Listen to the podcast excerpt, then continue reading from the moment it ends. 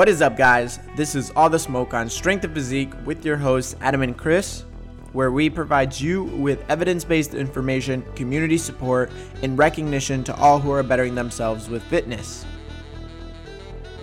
Welcome back all right. to All the Smoke on Strength of Physique. We got this the, the, the one and only Dr. Martinez, a very special guest, um, an individual that has been in my life for almost six years now, and it's been cool to you know have you as a professor, a mentor, um, and I like to call you a, a friend for sure.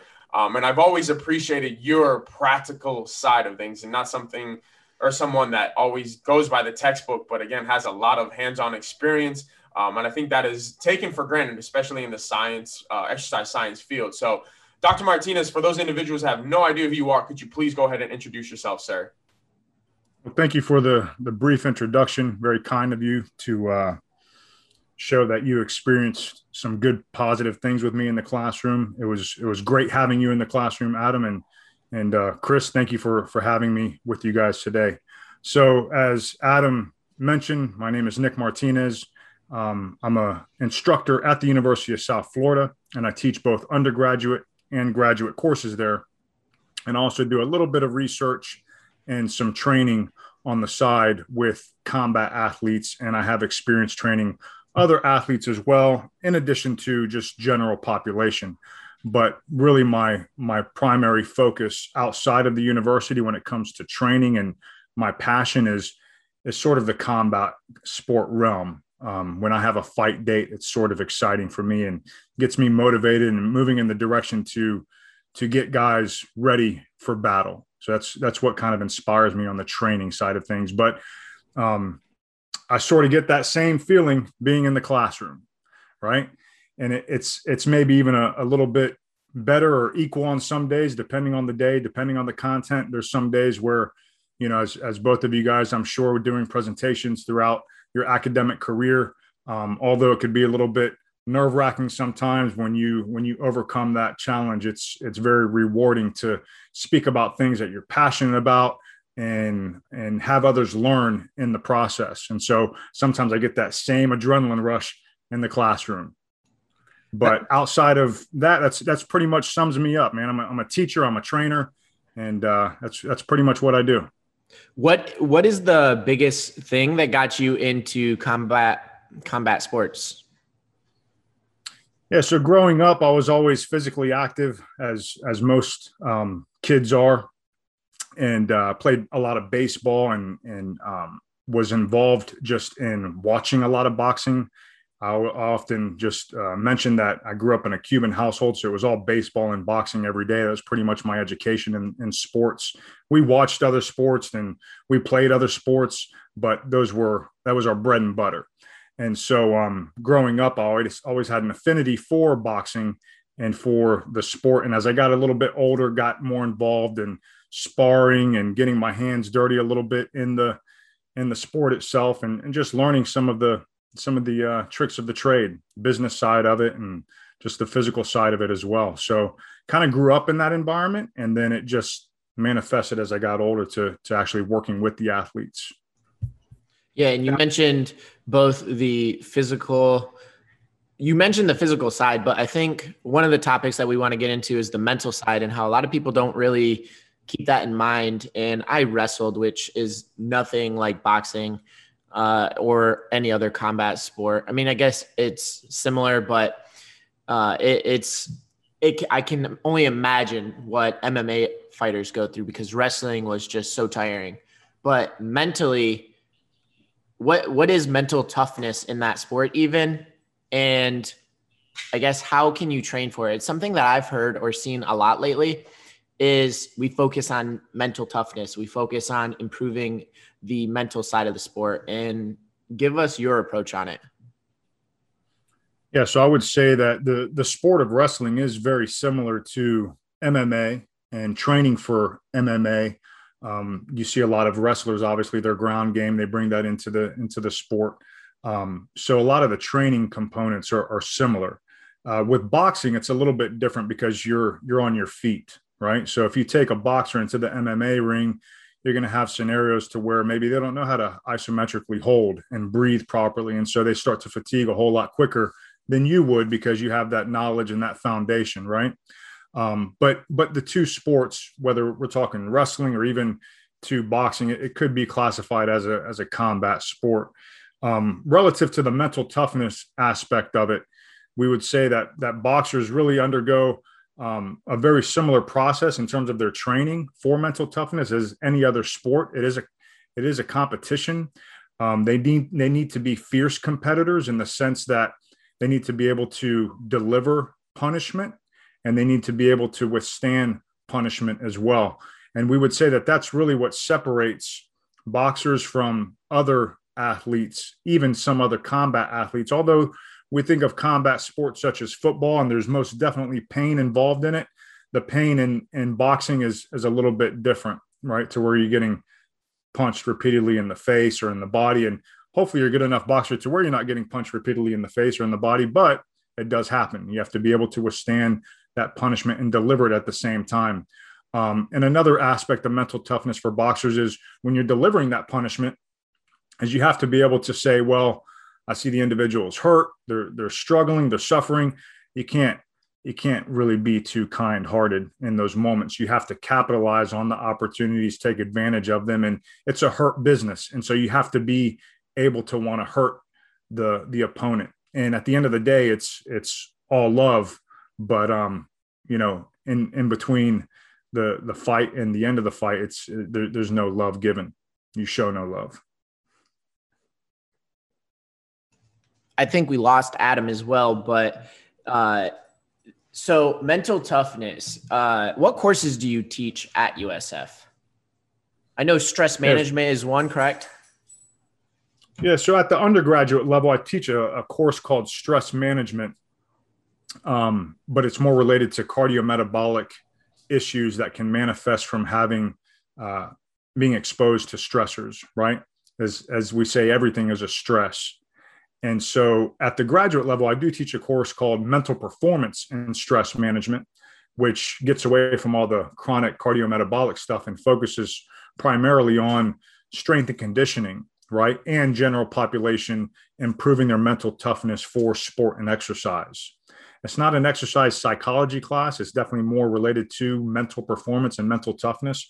But we, we combine the two concepts of mental performance and stress management because when you start to look at those two terms, what you see is that they're defined very uh, in a very similar way, right? So when we think of mental toughness as your ability to overcome challenges despite the despite uh, the adversity in front of you, and then with stress management, it's your ability to to cope with the demands of of uh, activities of daily living and just everyday life. And so there we we see there's there's a lot of similarities between those two definitions, and your ability to cope with demands and overcome challenges is really mental toughness and stress management. Yeah. And so you, you won't you won't find that too much um, to where people define them in this in a similar way, but but they are the same concepts at the end of the day.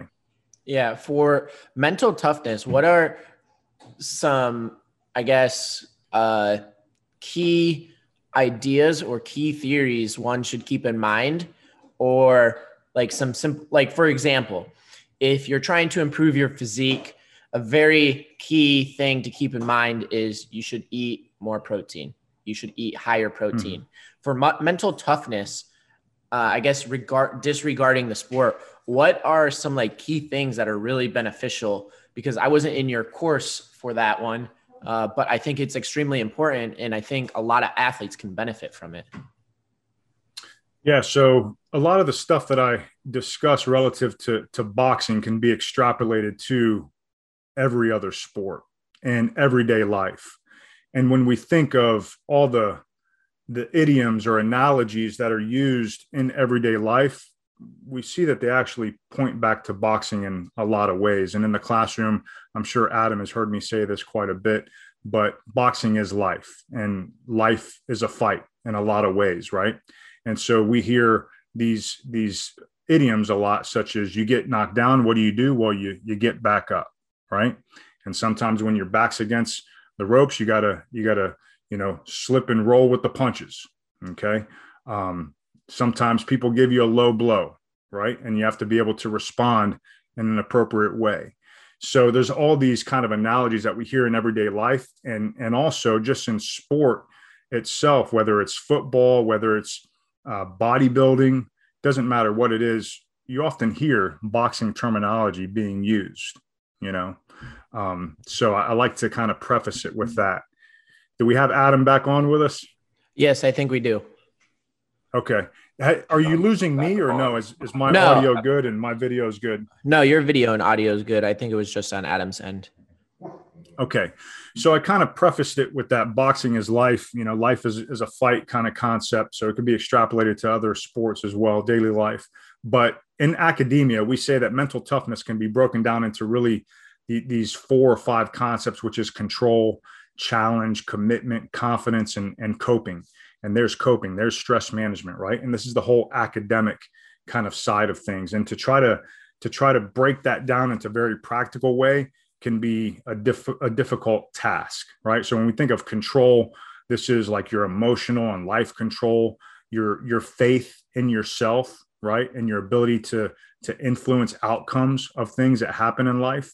Um, and then with challenge it's like we talked about that definition of mental toughness being able to face adversity and overcome the, the challenge. And commitment is you know being determined persistence think tenacity right? I often use a, a, a concept i haven't used it in boxing but i remember using it with a, a high level tennis player um, to try to get them to to conceptualize mental toughness was the fit principle and not the fit principle that we're accustomed to such as fitt but just FIT. And the last part of the T was tenacity to try to have the individual, the athlete, remember to always be tenacious in their approach, commitment, right? Be a fierce competitor. Um, confidence is the is the last one, and so that's your your ability to achieve success in that in that area of sport, and really that could be general life as well. Because when we're talking about specific sport, that's more self efficacy, right? So just overall confidence, and then that last one is coping which is really just stress management, right? So when we think of that, those to try to break that down with with an athlete in a short period of time, that could be a very challenging task, as I said. So we kind of back away from that. Although we teach that in the classroom, and some of this stuff may come up, and it does come up naturally, organically in the training process. Um, I do try to focus more on a practical side of mental toughness, which is really just what, what you mentioned, Chris. You mentioned that you hear a lot of people saying focus on mental toughness, focus on the, the sports psychology aspect of it.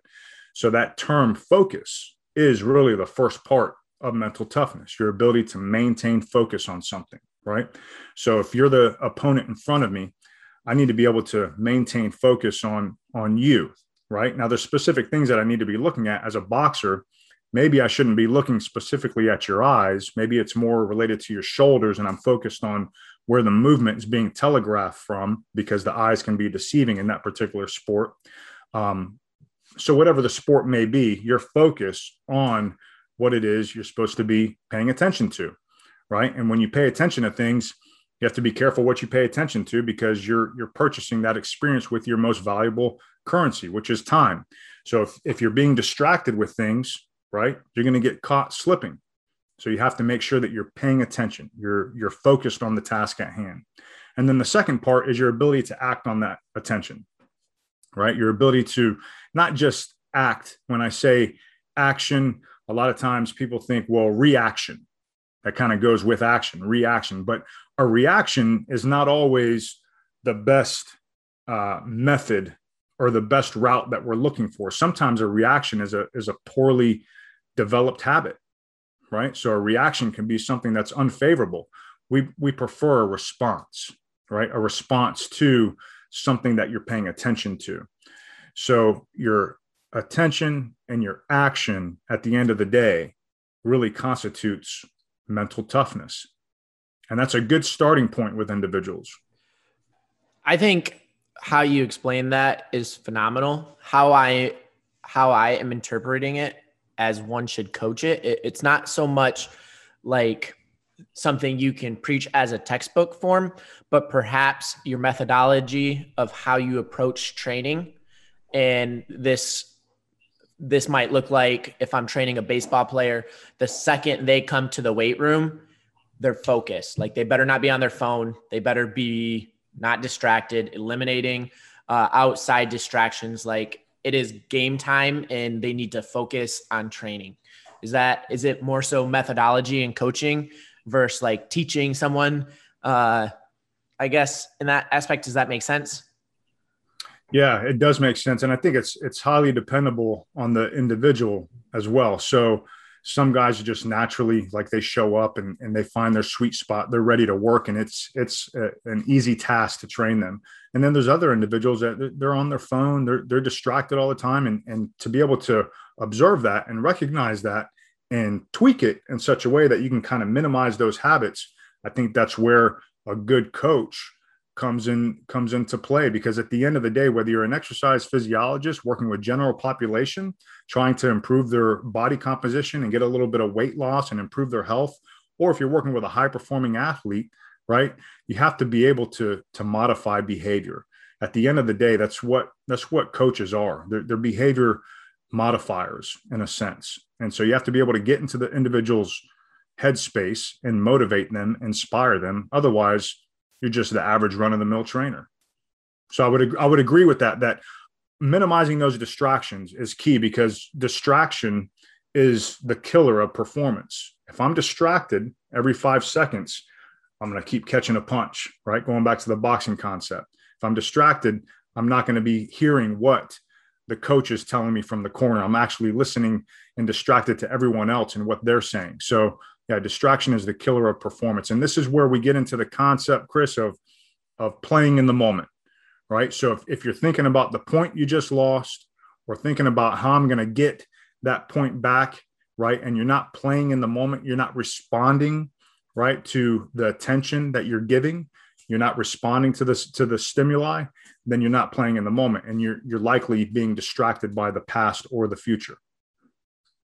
I think that is a, a great example that a lot of people that can connect with because a lot of the times uh, it was extra. I forget the name of the course, but it was the only psychology course that I was required to take a part of my track, uh, exercise uh, and health psychology or sport psychology. It may have, been, may have been sports psych. Yeah, ex- exercise in sports psych, or just it was sports psych, and that was something that they were really trying to focus on. Was if there was a bad thing that happened, if you missed a play, like getting that thought out, focus on like yeah. okay, if you if you missed a rebound or if you missed a three, like think about how you're the fastest one that can get back to play defense or I think Dr. Martinez too, like the, the one of my best phrases that I've ever heard is the best athletes have the shortest memory. Like if you screw up, it's not about focusing on what just happened. It's focusing on, hey, the next play and then the next play and then the next play or the next shot. Um, those individuals that have the shortest memory and can forget about the past and just focus on the present play, hmm. those individuals are easily separated. And yeah, I, I, like that. I like that concept, and and I think that comes natural to some people and to others it may be more difficult to kind of get back to that oh i'll just brush it off and keep going right? Some people they, they stay stuck in the past or or how to how to um, get the get the point back. Mm-hmm. yeah so what what kind of techniques or what kind of strategies are you utilizing for yourself for your um, your clients or even individuals that are in the classroom? How are you trying to instill that within them? If you hey you had a bad test score. Hey, it's not the end of the world. You still got three of them. Or hey, like you said, maybe you missed a serve. What are you trying to maybe paraphrase or put that in their mind that hey, it's not about what what happened before. It's about the next play or what's going on that you can control right now. Yeah, so I do that in in a variety of ways. Sometimes it's it's you know at the beginning of a session. Sometimes it's at the cool down of a session. Intertwine with training I will definitely incorporate certain things to try to improve mental toughness, right? And, and try to improve on uh, habits and, and produce favorable habits and try to get rid of the, the negative habits. So there's that aspect of the training part of it. I, I think a coach should be including these mental toughness concepts on the daily in their training sessions. Um, I use these podcasts sometimes and send the link to them and say, listen to this one. So that way I don't have to spend time lecturing individuals on mental toughness when I know that someone may need it. Um, I tell them, or not necessarily even need it, but just will help optimize their their uh, approach to the game. Say, well, check this out. Listen to this, and tell me what you think about it. And so we plant the seeds through the teaching process, right? Um, you guys having the podcast here, you, you, you're teachers now. You're out there teaching the world.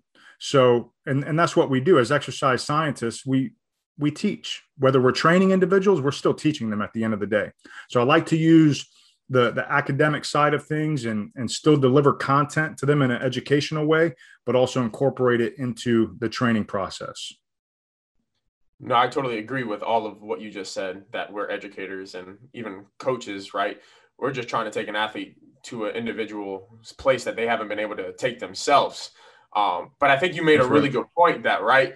Um, you try to instill some type of environment that we can control, but the, sometimes the athlete's only with us maybe one to two hours a day. Not really sure how how mm-hmm. frequently um, you are with your athletes being in boxing and MMA and stuff like that. But what type of environmental cues are you trying to instill in the athlete as well to help them when they're not with you? So more kind of academic um, research side of things, and and this really isn't. This could be very applied as well. But sometimes I'll take individuals into the lab and put them on a device known as the NeuroTracker. I think you're familiar with the NeuroTracker, right? So you have this 3D space and you're supposed to track objects over time and you're supposed to keep attention to it and, and act on it. Um, so we use that. But then in, in addition to that, sometimes we'll provide a stimulus such as you know a bluetooth speaker and put on some heckling right in the background to try to get them distracted. Or sometimes i'll interject and do certain things to try to throw them off their game right and try to get them to break to to break their attention. So we do that in the lab using kind of background noise and audience kind of uh, noise you know crowd noise that as a distraction um, so that's one academic way of doing things in the lab that we've done. But you see this being done in in practice uh, football stadiums, right? So they'll they'll blast over the over the crowd, boos and things like that to try to get that element to create that environment for individuals. So that way, when they experience it, it's not completely new to them. Same concept as as driving a car. So the first time Adam or Chris, that you drove a car, it was likely a pretty challenging experience, and you didn't know how to kind of how much gas to give, when when to pump the brakes properly, how much to turn the wheel. It could be a bit of a challenging task at 15 years of age, 16 years of age, right? So once you do that a few times, oh well, then you're starting to gain confidence in that space, right? You've been exposed to that stress, you've been exposed to that stimulus. Nowadays, you drive from here to Orlando and you forget everything in between. You were blasting the radio, you were talking on the phone, um, you know, you were checking Facebook, Instagram, whatever, which you shouldn't be doing, but you did all that and navigated your way through traffic and didn't even remember any of it because it wasn't even stressful for you because you've done it so much. It's second nature to you. And that's where we want to get athletes to where it's second nature to them that, oh, I've been here, I've done this. And there's always going to be those moments to where they haven't been there and they haven't done it. But we want to build that confidence within them to say, oh, this is new, but I have enough self efficacy. I have enough confidence in this space to overcome the challenge, no matter what new thing is thrown at me. So we keep mentioning like stress and stress in higher stress situations what is a good is that is that good? Do you want to decrease it? Is that something that you could possibly increase to help performance? Or what's your insight on stress and how it can impact performance? Yeah so it's it's a sweet spot type of situation and it does depend on the activity. If i'm a sharpshooter i don't want too much adrenaline right? I don't want too much sympathetic nervous system activation I should have the right amount, and I don't know what that amount is for a sharpshooter, but I would imagine there's there's some level. Um, but I know that there is a lot of breathing and breath control and certain timing of pulling the trigger for a sharpshooter. So having too much sympathetic nervous system activation for that individual would be counterproductive, right? Um, for a boxer that's getting ready to go put their life on the line, we can't have them too flat. We can't have them too rested up right before a fight to where they come out and their feet are heavy and they're not moving well. And we also can't have them with their knees shaking to where they don't feel their legs under them because they're too stressed out about what they're getting ready to, to go do. Right. So there ha- there's a sweet spot within that sport, obviously. So there may be times that the coach notices, well, we need a little bit of movement because movement will ease tension a little bit. And so maybe they're hitting mitts, or maybe we do a dynamic warm up to kind of ease some of that tension. Or the individual could be so lackadaisical that it's like, no, we need to pick the speed up. We need to increase their sympathetic nervous system activation. So there is a sweet spot. Um, and, I, and I think it's important to be able to recognize what that is for your particular sport. Uh, powerlifting, right? You have to be able to, to have a good amount of adrenaline going before you get under that bar. You can't be too flat. Now, what we don't want to do is have too much stress to where the mind, right, is being hijacked and fear is starting to overwhelm the individual. So, with stress, there's typically fear. But when we can control that fear, right, when we could reduce the amount of of uh, spiraling out of control that the mind is being hijacked from the sympathetic nervous system activation. When we can control that now we have a superpower. We're we're jacked up and we're focused and that's what we want within that sweet spot. So a big control of responding to stress is of course it sounds like the nervous system and being uh, being able to identify how you should tailor your nervous system but also it goes back to the mental toughness side which is really just trying to stay focused controlled uh, and some of the some of the other uh, what were the other ones you said focus controlled yeah, so the the practical side would really just be focusing on those those two of of focus and and responding, responding. right? Yeah, instead of reacting. Yeah. Uh, which yeah, I think instead is, of reacting. Yeah, which is really beneficial. Um, what what are some tasks that you can or some things you can implement to help and obviously like timeouts, but like how can you coach someone to res- respond to stress better or realize what is going on with their body and that they need to either dial it back or dial it forward. It, does that make sense? Yeah. So, yeah, totally. Um, so there, there's two parts of the stress response, right? And so there's there's there's a stress model that you can kind of uh, conceptualize, which is like you have this initial stimulus, right? That stimulus then results in some perception of that situation you perceive it either favorably or unfavorably that's where we kind of have that that eustress or distress response um, from there you have an emotional response either good or bad and then you have a physical response and then ultimately you have an outcome to that right? But there's two ways of addressing this stress response and it would be uh, physiologically and psychologically. So physiologically we can consider breath work right? So, breathing techniques that can reduce sympathetic nervous system activation, or breathing techniques that can induce a sympathetic nervous system response, whatever is needed for that particular individual at that particular time. Most of the times, we're talking about reducing the stress response, though, right? So, just a basic five second in, five second out, three second in, three second out breathing protocol can reduce the stress response. In addition to that, we use breath holds and so that can really lower the heart rate very quickly.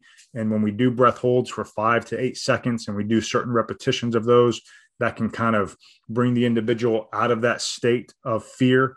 So they they do a few repetitions of breath holds and they come out of that situation or that that rep scheme and they're like, oh wow, I totally forgot what I was just even thinking about or what I was concerned with. Right. So it can it can help in that way.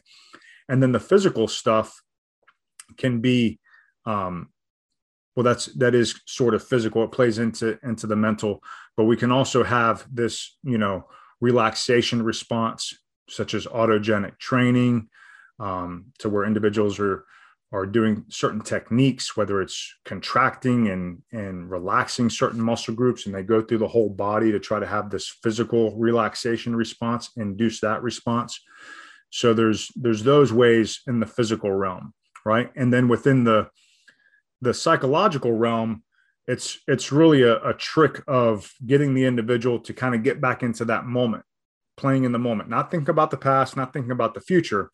But when we do have those negative thoughts, to recognize that it's it's our friend showing up to show us, hey, uh, this is the worst case scenario, right? Whatever that worst case scenario is, whether it's in football, whether it's in powerlifting, whether it's in soccer, whether it's in bodybuilding or boxing, doesn't matter.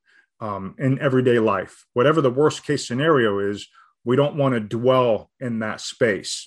To dwell is like a is like a home. A dwelling is a home, and when you dwell with thoughts, you're making that part of your essence, and you don't want to sit there with those thoughts because ultimately you're going to create that experience right? So you can thank that thought for being present and showing you what the worst case scenario is, but you need to shift out of that and get back into the moment of something positive and and wanting to to perform at the highest level. You know, so I you had made a comment on one of the books that I re- uh, had read quite some time ago. It was called The Upside of Stress, and it very frequently when I was reading that book, it brought me to a couple of your lectures in stress management. How, right, if a negative thought comes into mind, thank that thought, appreciate that thought, and understand, mm-hmm. right, your body's response to this thought or this stress is priming you for whatever is about to happen. But I think a lot of individuals we're taught that stress is bad, or we're taught that we need to hmm. shift down that response. And in essence, that could actually have a negative downplay to what we're about to happen. But I think a lot of this is right, almost an experience range is right. The more exposure I get to it, as you said, the more and more I get comfortable being uncomfortable, the more likely I'm going to be successful in whatever situation you have. And I think that is what true confidence brings. But I always, in, in I've always asked you this question. Um, what are your thoughts of purposely giving an individual, uh, uh, I guess, a challenge that you know they might not be successful in, just to again put them in that uncomfortable situation and see how they respond after the fact? Yeah. So experiencing failure, whether it's underneath a bar or whether it's in a in a agility task um, or in some type of competition, um, it builds character, right? So I think that's it's an important part of developing the individual's character because at the end of the day, your character is is what's most important. So your ability to to celebrate your wins and also to to recognize where you can improve and adjust from your losses is is a game changer right so the the individual who's negative and is always kind of siding toward oh well that was so and so's fault and this that and always making excuses rather than adjusting, owning it, right, and and and improving their their situation from that, they're they're not going to optimize their performance if they're always making excuses. So I like the idea of of not necessarily experiencing failure for a uh, in, in a repetitive routine type of way, but to get touches with those experiences is important. That's how we build confidence. Just going back to the the driving experience, we've made a lot of mistakes right? We probably hit a few cars along the way, maybe a mailbox or two. Um, hopefully, we don't do that anymore because we've kind of experienced those those losses. What's that? Crystal does. yeah, he, his license was suspended for I think uh, the whole master's degree because he hit quite a few mailboxes, but.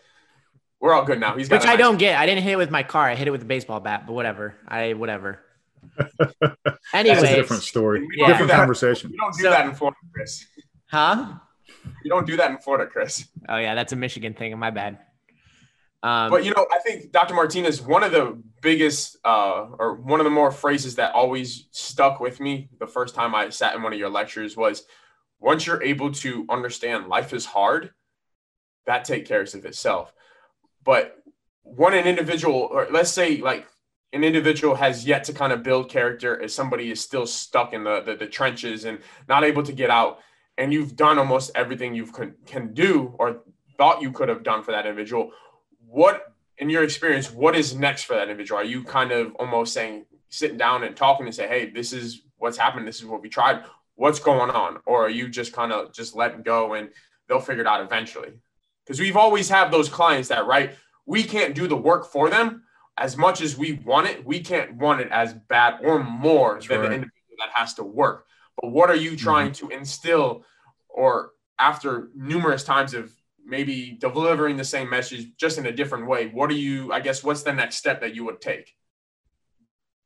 So, with someone that has grasped the techniques well and they're they're doing well with it, or they seem to be struggling with it, which which one? Yeah, yeah, they're continuously. We've continuously tried to portray a message maybe in three different ways, but they still can't grasp it. And now I guess we are at loss for him. What what approach would you take from that individual? Yeah, so um I like that you remembered the concept of of life being hard and once we accept that that universal truth that life is hard, we it becomes easier, right? And not the sense that it's it's a downhill ride, but it, we become more efficient with it that experience that we have with recognizing that life is hard, we're able to, to kind of navigate these waters more economically. And so I, I love that, that you remember that and brought that up. That's actually from the, the Road Less Traveled book, right? So I, I always carry that with me. And I, I typically preface that um, with a lot of guys in the, the mental toughness training aspect. And obviously, that's an everyday type of life situation that people should be grasping right now that life is hard it is hard, and nobody said it was going to be easy. Um, and once we recognize that, it becomes it becomes we become more efficient with navigating those waters again. And I think that's extremely important because we live in a society nowadays which tends to be very weak, right? And so we we need to strengthen our character. We need to strengthen our mental toughness. Um, that concept of vitamin grit, which I often use, right? Um, so individuals, to get back to your question, um, that maybe are not grasping what we're they're not taking what we're putting out right? They, they're not really hearing it. And we've kind of tried multiple ways. Maybe we're not the coach for that individual. So some sometimes it just may not be the, the chemistry between you and that individual may not be there. You may just not be the person for them for whatever reason.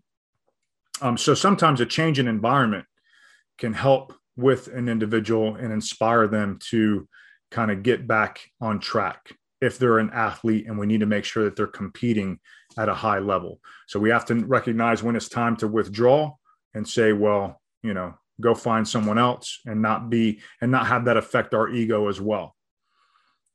Is that does that kind of answer part of it? Yeah, I think no, that, that, that reminds it very well. In some of the aspects, I think that's why an assistant coach um, is very important, or just having a circle of individuals that you can kind of refer to um, to maybe mm. just hear it or be able to relate it a little bit better for that individual. So finally, maybe it clicks.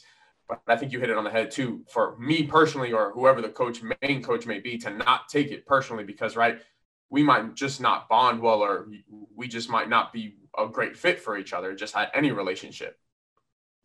Yeah, and and I think part of it too. If I've exhausted um, if I if I've exhausted my resources for the mental and the in the physical side, I do consider some of the the spiritual aspects of of sport because in sport you have to be you have to play a lot of sports psychologists will say you have to play in the spirit meaning you know depending on how you're doing today you could be in good spirits you could be in bad spirits you could be in meh kind of spirits right? Hopefully when you're competing you're in high spirits you're at a high level you feel good. Affect affective valence is high right? So individuals that maybe are not playing in the spirit or when they're training they don't seem to be in good spirits they they could be undergoing something known as cognitive dissonance. So they may be showing up and they may be saying yeah dude i'm ready to work but in reality they're not right? So their actions don't match what their belief or what their vision is. They may have a vision they may have an idea of what they want to do in their sport but their actions are not matching that. And so that's where people are, are actually encountering a spiritual problem known as cognitive dissonance. That can happen in sport, it can happen in life So I do try to kind of recognize that as well. And if that's happening and have those, those deeper conversations with individuals on how to kind of um, respond to that. Do you have any other further questions on that topic, Adam? No, I just would want to hit on a point that I think going into that conversation with your client or or player will open up a better relationship with them because it shows them that you just don't care for them as a player or as that individual that's trying to get a dub. Um, and hopefully, after that conversation, that relationship takes on another challenge and is able to bond and succeed elsewhere. Um, but I think that's a really great point that you always you always have to understand what the outside environment um, is going on for whomever you're uh, associated with. Something I'm extremely go ahead, Dr. Martinez, before I go into that.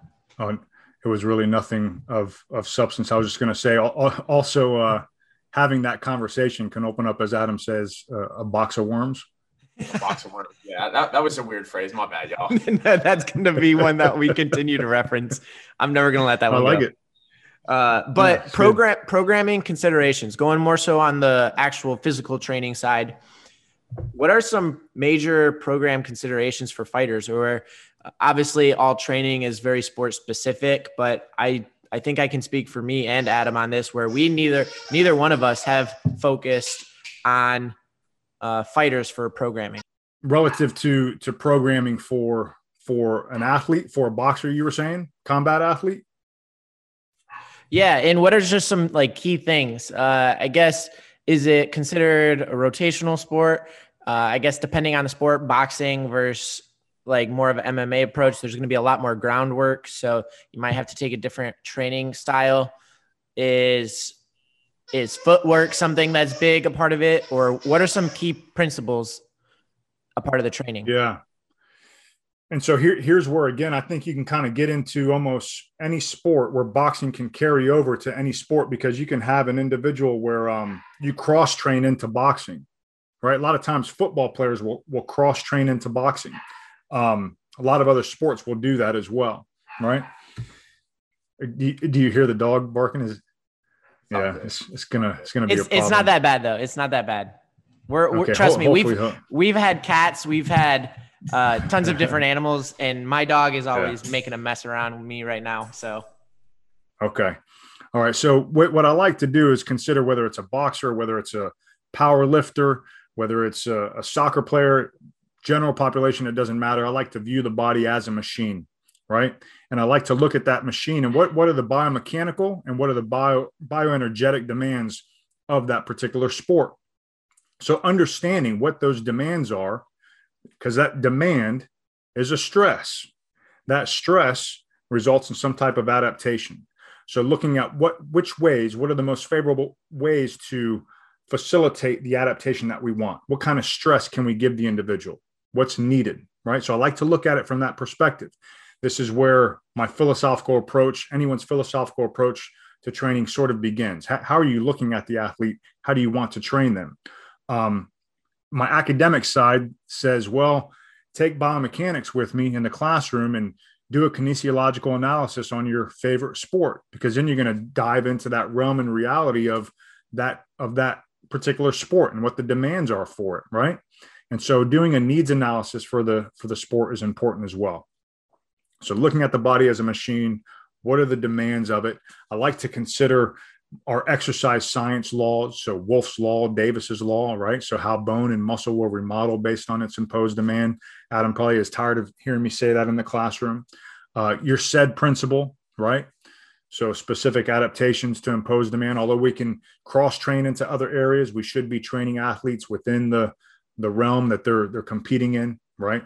If it's a uh, if it's a shot putter, maybe I shouldn't be bowling with them on a daily basis to train that particular movement pattern.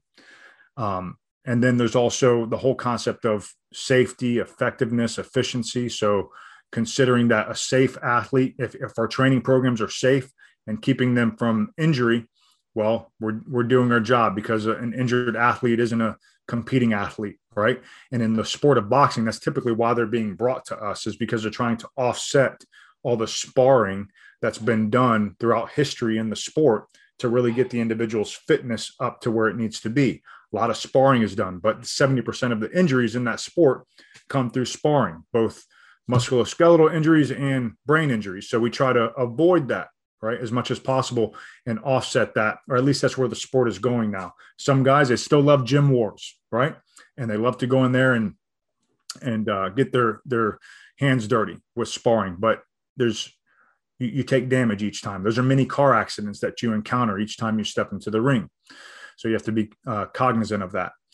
And then obviously um, the fit principle, right? So frequency, intensity, time, and type, and how we're we're training those individuals, considering those those variables. So re- growing up, I was always under the consideration of having to make weight, right? And that's something that you experience with all the time with your fighters, I'm sure, and even power lifters. Everyone needs to focus on their weight for specific weight classes. However, with what you just said, one of the biggest program considerations is injury prevention and making sure the athlete is safe. How does we'll go into like different water cutting protocols, but like how does the nutrition side ultimately impact these individuals that need to actually fuel themselves? For example, like drinking water like consistently. However, you're trying to make weight, you're taking water away, like you're trying to actually get it out of your body. So like how are these things conflicting or what are some things some best methods cuz like I said when I was when I was younger my parents didn't have a strength coach for me so what they did for me was okay I'm going to trash bag do the old fashioned method start chewing on gum spitting not eat for a day uh, and just keep going to the bathroom et cetera et cetera try to get all the water out what do you mm-hmm. see fighters doing now for like best practices is it the same thing well, it's it still varies. In in the sport of boxing, you still have the individuals that have their time tested methods, right? Versus the newer school of of thought and some of the science that's out there relative to weight cuts and water cuts. So depending on the training camp, depending on the head trainer, which we call, you know, the captain, they're, they're the captain of the ship so sometimes they give you full autonomy to say, okay, we'll go ahead and do this with the fighter. Whereas other times are like, no, no, no, this is how I've always done it. And this is how it's going to be done. And so when you have a, a captain that has had experience and, and built world champions, there ain't no way in heck you're going to question that captain's right directive. Um, but when you get the autonomy to do it and you feel comfortable that your your um, protocol is safe, effective, and efficient, well, then you implement it, right? And um, yeah, so there's definitely the old school ways of doing things, like you mentioned the, you know, the sauna suit, which I hate, not a fan of. No, I, it was terrible, man. Like looking back at it, I don't know why I would do it. Like who? I lived in Michigan, so I guess Florida weather is way worse. But like whoever thought like let's put a trash bag on and go for like a three mile run like that that does not sound yeah. fun like um yeah so it's not fun and and there's there's times where I've had um athletes that that have used it obviously boxers that have, that have used it um not the trash bag but the actual sauna suit it's almost like a wetsuit material just a whole lot thicker um and so they've been accustomed to doing it and I've allowed them to do it. Well, not allowed them to do it. I, I don't encourage them to do it, but if they feel comfortable in a camp, I don't want to. Sometimes I don't like to create everything new under the sun, especially when you step into a new environment with an athlete. You, you want to kind of uh, incorporate some of the things that they've been doing because it makes them feel comfortable. There's some familiarity there. Um, but the sauna suit is, while, while it's effective uh, for dropping water, or dropping weight as well, it's um it's dangerous, right?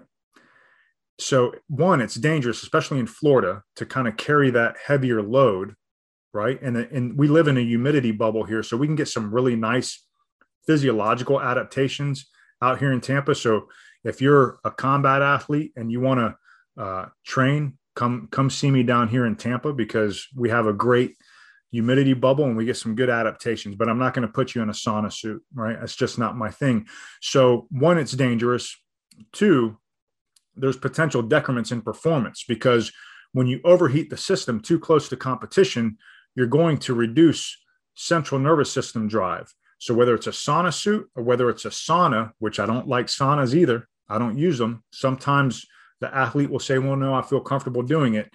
I'm not. I can't say that. I've used it one once or twice. Right? We have had to use it once or twice, um, but I always try to avoid it at all costs because I know that I'm going to get some central nervous system uh, decrements out of it, and I don't want that. Right?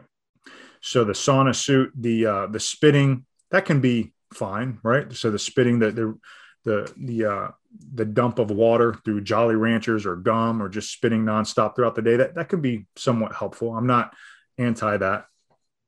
What are some other or what what is if you have someone that's completely open to whatever method you're going to say, what water cutting protocol are you going to give for them to meet their weight class? Yeah, so typically what's what's happening nowadays is whether it's MMA or whether it's um, boxing, guys will drop significant water weight to drop to a lower weight class and compete at that weight class. And the night before the fight, rehydrate and come in significantly larger than what they weighed in at the night before. Um, the problem with that is that, well, one, everybody's doing it, right? So um, it's now it's a situation of well whose method is better who's who's not reducing their strength or power or central nervous system drive as much as the opponent is depending on what they're doing um, but then you, you may also have guys that compete in and around that weight class no matter what they're they're kind of the rarity so if i'm a 135er and i walk around at 140 right and so I, all I have to do is lose a little bit of water weight, five pounds, versus someone that weighs 155 and they have to do a 20 pound water weight cut, right? And they're going through all that weight loss to do it. And there's a lot of hardship that they go through. What's what's happening to the the body at that point, the organs of the body, the, the kidneys being taxed, each subsequent fight that they do that, they're losing all that water. That can be long term, can be maladaptive to the system. Um, it could be maladaptive short term as well. So we have to consider those things. I, everyone's doing it. Everyone's uh, losing weight. Some people are having to do it at a more a larger extreme than others, which of course they're going to see more uh, decrements because of it. What right. your recommendation for athletes to do in that situation then? So as one is is to not have to lose too much. So we like to stay between five to ten percent of body weight, right? Like that's what's preferred. So you shouldn't be dropping really more than that. So that, that's a good starting point. And typically a, a, camp is about six to eight weeks, right? And so a six to eight week camp to drop a, a few pounds of fat here and there, you're already starting within five to ten percent of your weight class and and we want to obviously facilitate fat oxidation throughout the entire training camp so that means eating a good amount of poly and monounsaturated fats right? And so you're facilitating fat oxidation you're eating more fat. And um, so so we definitely like to do that in addition to the aerobic uh, training part of things that will facilitate fat oxidation as well. So we like to lose the proper amount of fat and then whatever is needed at the end have a small water cut. And the water cut you know there's different ways of doing it and not to get into too much of a prescription for water weight cuts um, here today that that's something that i, I kind of do more on an individual basis and sometimes involve um, nutritionists when when they need to be but at the end of the day you know uh, hyperhydration is is a form that's often used like a week out from the competition. So increasing water intake.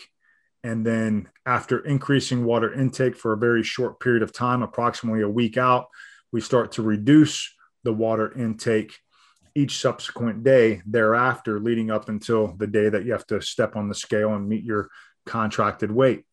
So oftentimes you'll see guys to where maybe they're just having a small amount of water the day of of the weigh-in sipping on water, sipping on Pedialyte to ensure that their electrolyte balance is, is where it needs to be and they don't feel too much lethargy, right? Going into competition. Now, is it true that a lot of um, of these combat sports are starting to test for water cuts or they're starting to ban them. Is that correct?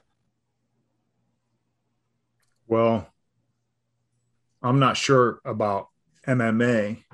Boxing, I have not I have not been aware of any kind of promotional company or or sanctioning body that's that's uh, reducing water cuts. Now you do have you do have medicals, right? The day before a fight, and the and sometimes the day of a fight, to where they test your heart rate.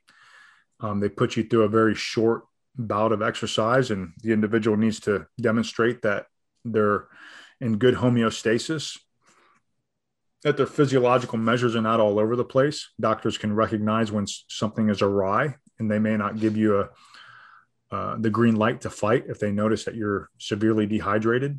So they they check they check right um, for certain physiological measures, but I'm not aware of anything that would prevent an individual from doing a weight cut. So that's boxing. that's something that I actually was about to ask as well because. Uh, like I said, I grew up wrestling, and another individual that's a strength coach, uh, a friend of mine, they wrestled as well but they wrestled in a different state. And where they wrestled at, they were actually required to get their their uh, what, what's the term I'm looking for? Their their water level, their hydration level, hydration percentage, or something that identified how hydrated they were going into the weigh-ins, and if they weren't meeting X amount of hydration it, at the weigh-in, it disqualified them for their weight. So that's actually interesting uh, point that Adam brought up that I didn't think of until he said that. But it looks like with the major organizations, it doesn't seem like it's it's a thing yet, or maybe it won't be. Yeah, I remember uh, James. Um, I from our class, he had mentioned that they're starting to get a little more strict with that. Um, and Dr. Martinez, I one was it last week or two weeks ago that the individual that was um, on UFC, he couldn't even walk to his scale. Like he had to literally be carried to that. Um, so what are your yeah. thoughts on that? Or was that just that a severe of a, a water cut that that's what has led him to where he's at right now? Yeah. So it's unfortunate when you see that happen. Um, it could be a variety of things and I'm not sure who that individual was or what the the reason for them kind of fainting or falling out was. Um, it could have been related to to food deprivation. It could have been related to water deprivation. Could have been fear. I don't know, but we can assume that it was likely due to some type of deprivation of substance, right? Food or water. Um, that's not a good sign relative to the training camp to get the individual prepared for that particular moment because it kind of shows that they had to go through a, a severe cut. This is why um, you should have these kind of rules on the first day. Don't step into training camp five to 10% above your contracted weight because you're going to have problems, right? Um, so I think there's certain guidelines that that need to be established so the maintenance phase in between fights, the maintenance phase in between powerlifting competitions, because I've worked with power uh, powerlifting athletes as well for water cuts, primarily females, right? But nonetheless, I've worked in the sport, um, and that's always a fun sport to do water cuts. For I do them the same way. I do them the same way I do them for boxers. It's been a while since I did it for a power lifting athlete, but they're they're fun because you got you get to see a different realm. And the the two times that I've done it, I've actually had the individual um, hit their their PRs. Right. So it's it was a nice rewarding kind of feeling.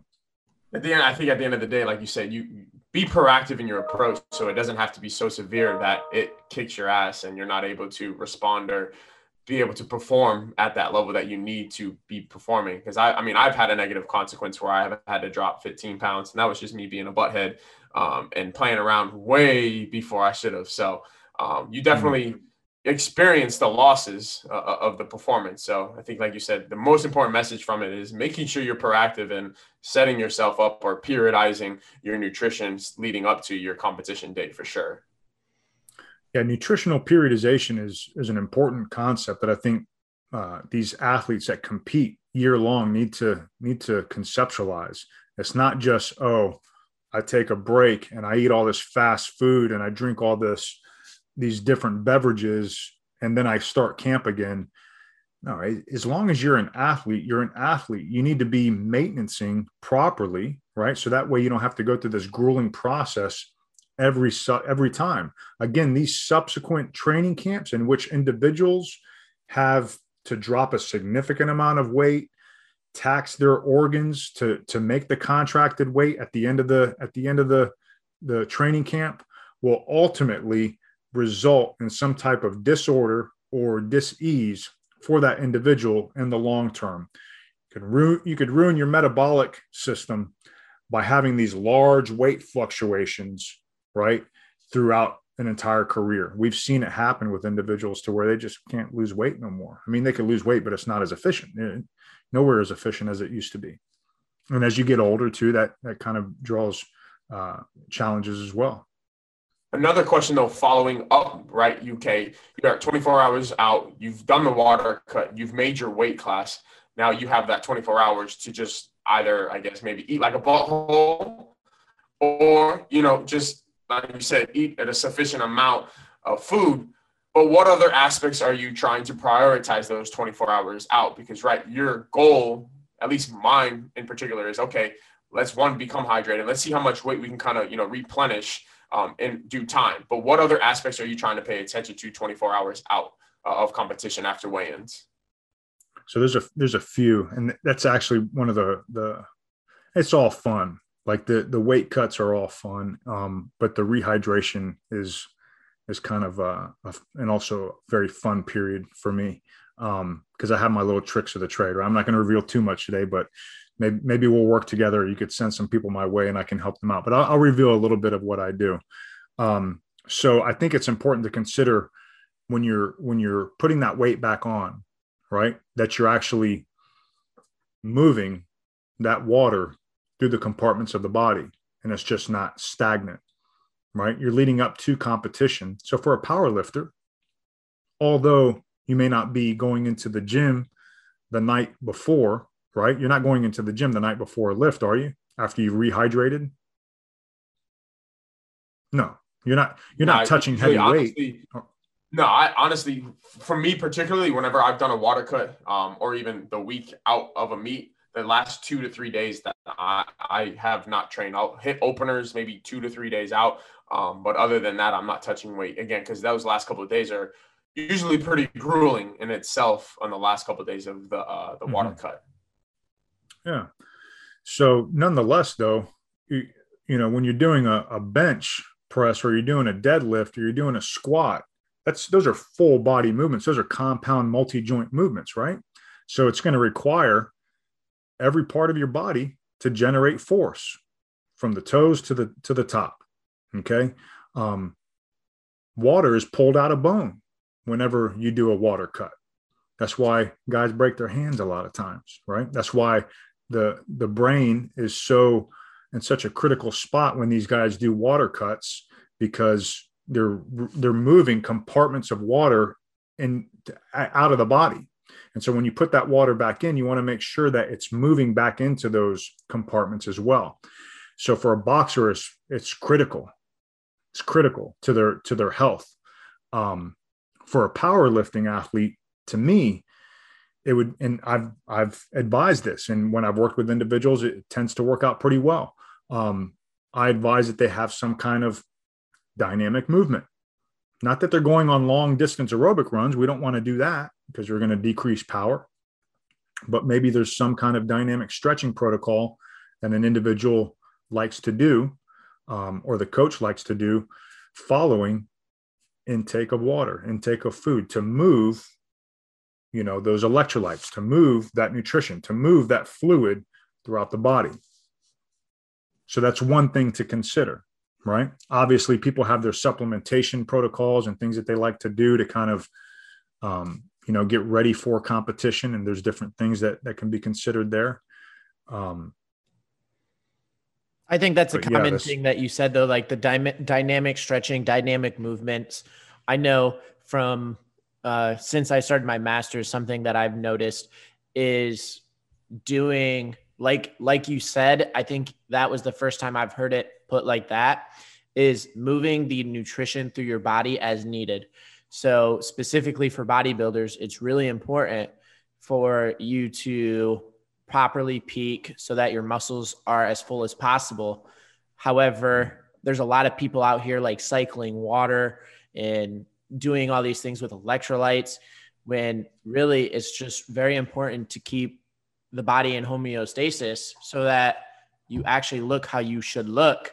But simply doing very light full body exercising, like a full body circuit, very lightly, not where it's strenuous or hard or yeah, nothing strenuous. Yeah, yeah. But enough just to get the nutrients going to that muscle because you are using it. Uh, I think 100%. that's yeah, I think that's a really good way that you put it, and I appreciate it because now that I think is going to be a way that I explain it to people is just moving the nutrition through your body to make sure everything is in homeostasis. Yeah, I, I like that that breakdown. Yeah. Most importantly, though, uh, we just wanted to say thank you for coming onto our podcast. Tell our listeners where they're able to find you or your coaching or your services. Well, um, I'm in Tampa, so if you if you're ever in Tampa and you want to train, you could definitely hit me up. Um, on Instagram, my my professional page is Nick Mars PhD, so N I C M A R S PhD, and my professional page on um, Facebook is also Nick Mars PhD. All right, and I appreciate that. Like like we said, thank you for your time. I know it's it's sometimes busy, but if I you're appreciate both of you. Thanks for having me. No problem. If you guys need this gentleman's help, he's extremely intelligent. If you're a fighter, if you're needing someone for water cutting protocols, reach out to him. He's a master, jack of all trades, master of all as well. Thank you. And that was all the smoke with Dr. Martinez.